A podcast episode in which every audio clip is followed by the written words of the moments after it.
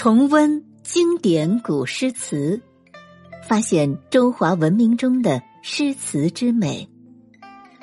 欢迎收听《经典古诗词赏析》。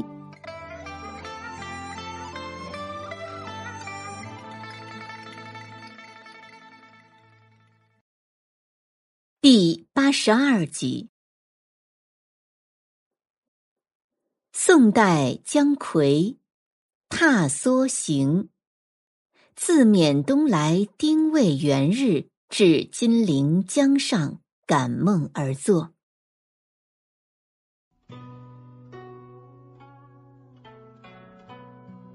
姜夔字尧章，号白石道人，汉族，饶州鄱阳人，南宋文学家、音乐家，其作品素以空灵含蓄著称。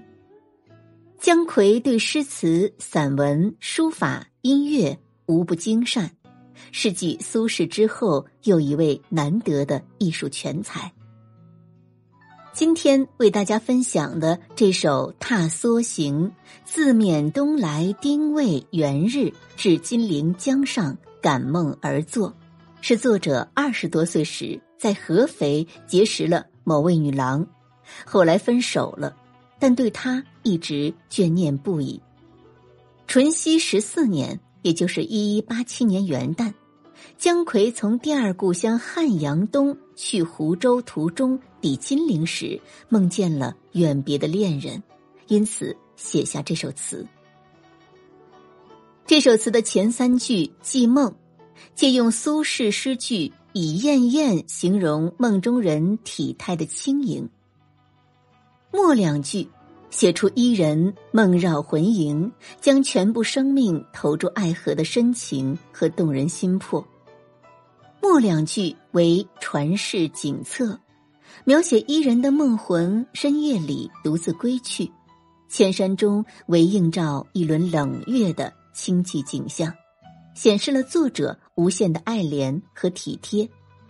意境极凄暗，而感情又极深厚。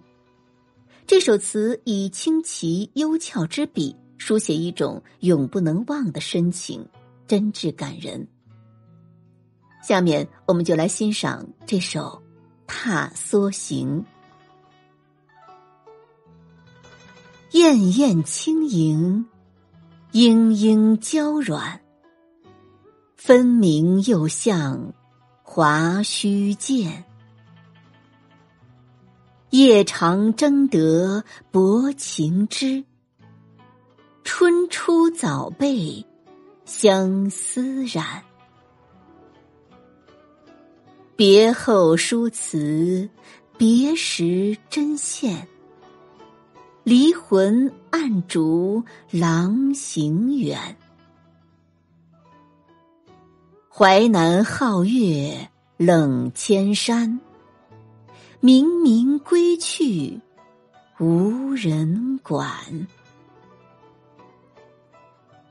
首先我们还是来说说这首词的词牌名《踏梭行》，又名《柳长春》《喜朝天》等，双调五十八字仄韵，又有转调《踏梭行》，双调六十四字或六十六字仄韵。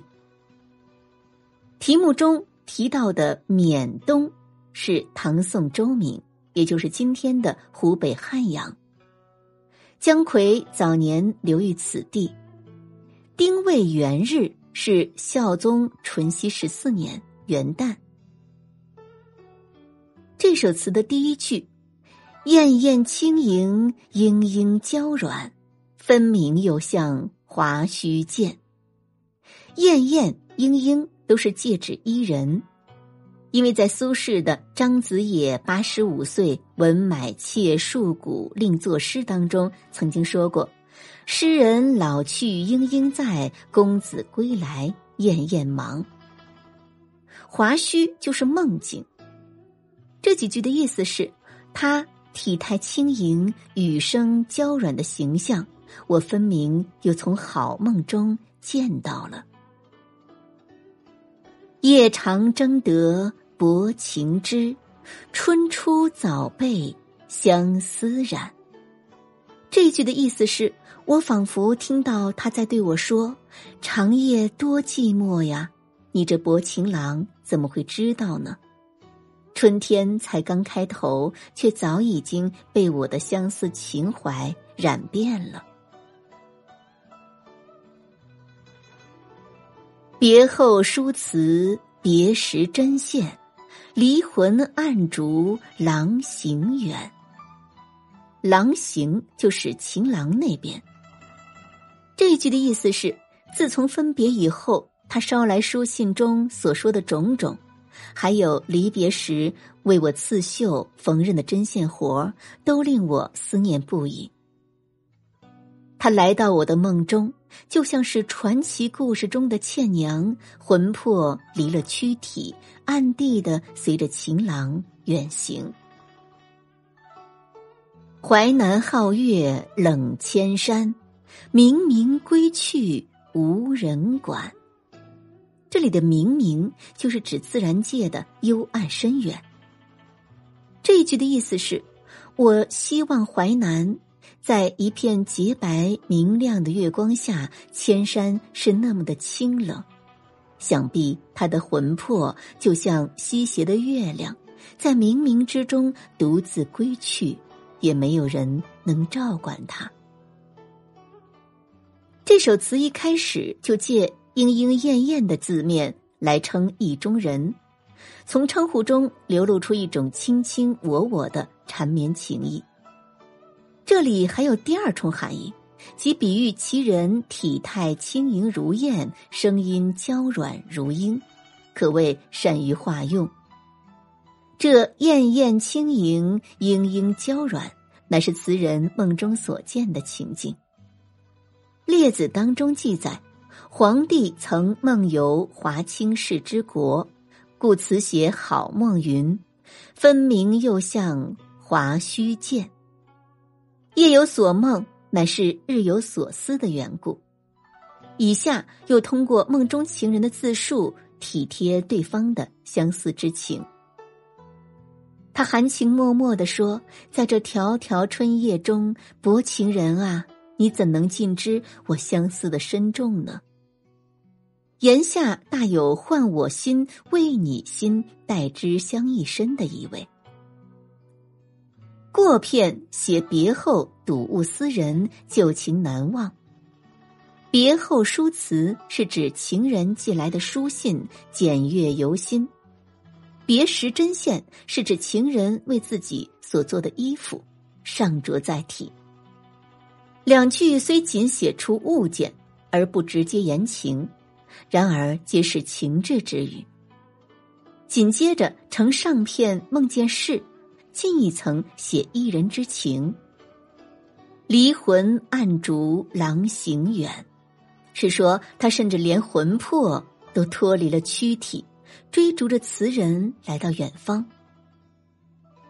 末两句写作者梦醒后深情想象情人魂魄归去的情景，在一片月光下，淮南千山是如此的清冷，他就这样独自归去，无人照管，一种借喻怜香之情，一种深切的负疚之感，洋溢于字里行间，感人至深。这首词紧扣感梦之主题，以梦见情人开端，又以情人梦魂归去收尾，意境极浑成。词的后半部分尤见幽绝奇境，在构思上借鉴了唐传奇作品《离魂记》，记中倩娘居然能以出窍之灵魂追逐所爱者远游，构想非常奇妙。在意境与措辞上，则又融合了杜诗《梦李白》“魂来枫林清，魂返关塞黑”，以及《咏怀古迹》“画图醒时春风面，环佩空归月夜魂”的句意，妙在自然浑融，不着痕迹。那么最后，我们再一起来朗诵一遍姜夔的这首《踏梭行》，自缅东来丁未元日，至金陵江上感梦而作。燕燕轻盈，莺莺娇软，分明又像华胥剑。夜长争得薄情知，春出早被相思染。别后书词，别时针线，离魂暗烛郎行远。淮南皓月冷千山，明明归去无人管。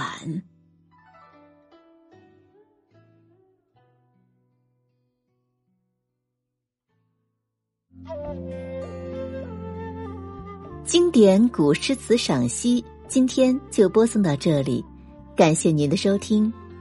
更多精彩节目，请您关注喜马拉雅主播魏小培。